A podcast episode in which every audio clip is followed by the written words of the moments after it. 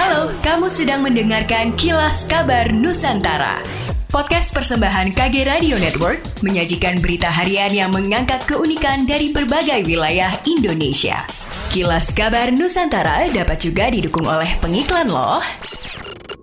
Eits, sebelum kamu mendengarkan ini, setiap hari Jumat jam 10 pagi ada podcast drama udara yang siap menghibur akhir pekan kamu. Ada horor, cerita anak kos, sejarah wayang, dan masih banyak lagi. Dengerin podcast ini di Spotify ya. Sebuah video dengan narasi pesawat jatuh dan terbakar di Bandara Adi Sumarmo Solo beredar di media sosial. Video berdurasi 9 detik itu menginformasikan satu pesawat jatuh dan terbakar.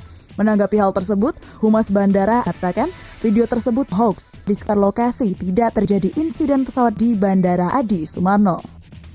Pemerintah Provinsi Sulawesi Selatan berencana menambah landasan pacu Bandara Udara H. Aeropala di Kabupaten Kepulauan Selayar pada 2022 mendatang. Penambahan landasan pacu atau runway tersebut segera dilakukan setelah master plan dan review oleh Kementerian Perhubungan rampung. Nantinya runway akan ditambah dari sebelumnya 1.950 meter menjadi 2.400 meter. Terkait rencana ini, PLT Gubernur Sulsel Andi Sudirman Sulaiman menyebutkan sejauh ini prosesnya masih terkait hibah tanah dari Pemprov ke pemerintah pusat. Sedangkan untuk anggaran, Sudirman mengaku belum ada nilai estimasi. Terpisah Kepala Badan Perencanaan Pembangunan Penelitian dan Pengembangan Daerah Bapelit Bangda Sulsel Darmawan Bintang menyebutkan salah satu tujuan dari perluasan ini adalah mendukung Selayar sebagai kawasan ekonomi khusus KEK di Sulsel. Karena masuk PSN, beban pemerintah daerah sedikit berkurang karena pemerintah pusat akan menanggung biaya pembangunannya. Sementara Kepala Dinas Perhubungan Sulsel Muhammad Arafa menambahkan penambahan runway Bandara Aeropala Selayar akan menambah jumlah PSN yang sudah ada di Sulsel.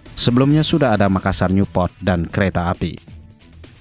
Provinsi Sulawesi Selatan menyerap dana pemulihan ekonomi nasional atau PEN yang bersumber dari APBN senilai 16,48 triliun rupiah hingga triwulan 3 2021. Kepala Kantor Wilayah Direktorat Jenderal Perbendaharaan DJPB Sulsel Saiful mengatakan penyerapan dana PEN itu terkonsentrasi dalam empat klaster.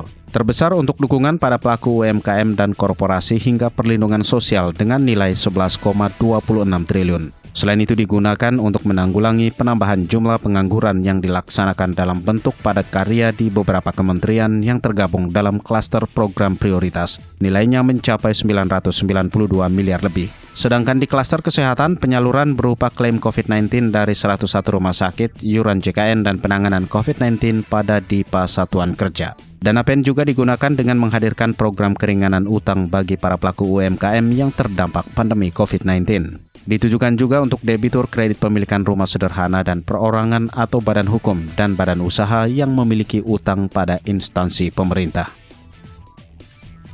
Demikianlah kilas kabar Nusantara pagi ini.